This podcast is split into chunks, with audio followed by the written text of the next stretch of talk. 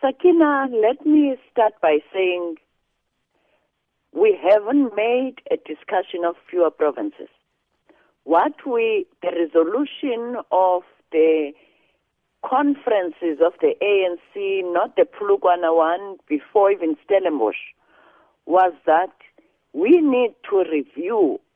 You remember the negotiations first, as you are saying, before the negotiation, we had four provinces. At the negotiations, we were talking about a unitary state that will serve the needs of all South Africans. We ended up with nine provinces, not really by choice, but then the resolution was saying in an effort to continue improving effectiveness of the state, we always need to look at how the three spheres are working. Are they fulfilling uh, the goal that was envisaged when we were talking about the nine provinces and the three spheres? Now, what what is this debate? Every time that it comes up as a result of our NGC, which reviews the resolution and the, you know, the decision that has been taken in different conferences, create this atmosphere of it, it is political gerrymandering. But in fact, it's a rare opportunity for internal in the ANC and the society to debate around the issues of the capacity and effectiveness of the state. Now, I'm saying this also in the context of really we've made progress in the last 21 years. But nobody can deny that there's still lots of areas that needs to be looked at.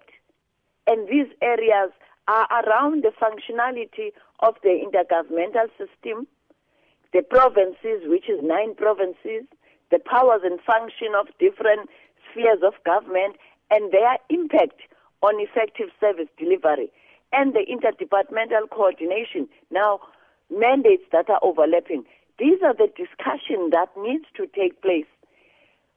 ANC will never take a decision because you know this is in the constitution. We must also change the constitution if we take any decision. We'll never take a decision without the society having a constructive dialogue on is the system of government that we have in place uh, serving the purpose and in fact is it good for the country? That's all we're saying. We're not saying at the end of this discussion one can decide we only uni- need unitary state with the local government like other countries globally, Washington and that local government that are the economic hubs. Or we need nine provinces, or we need fewer provinces. That that is for the public, not even just ANC, the public to resolve. All we we're having a debate on is in the effort of strengthening the capacity of the state to do what it's supposed to do effectively.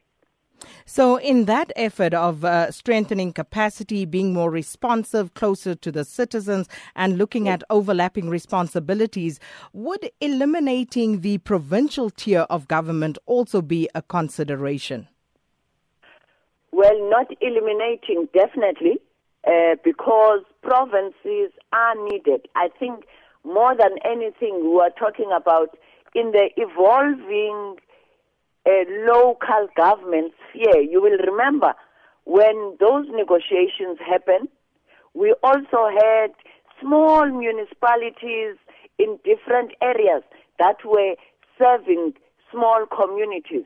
And in the areas where there was poverty, in the areas that were Bantustans, there was really nothing. Now, with the transformation of local government in the last uh, 15 years of democratic local government, we've seen the metros more metros being developed.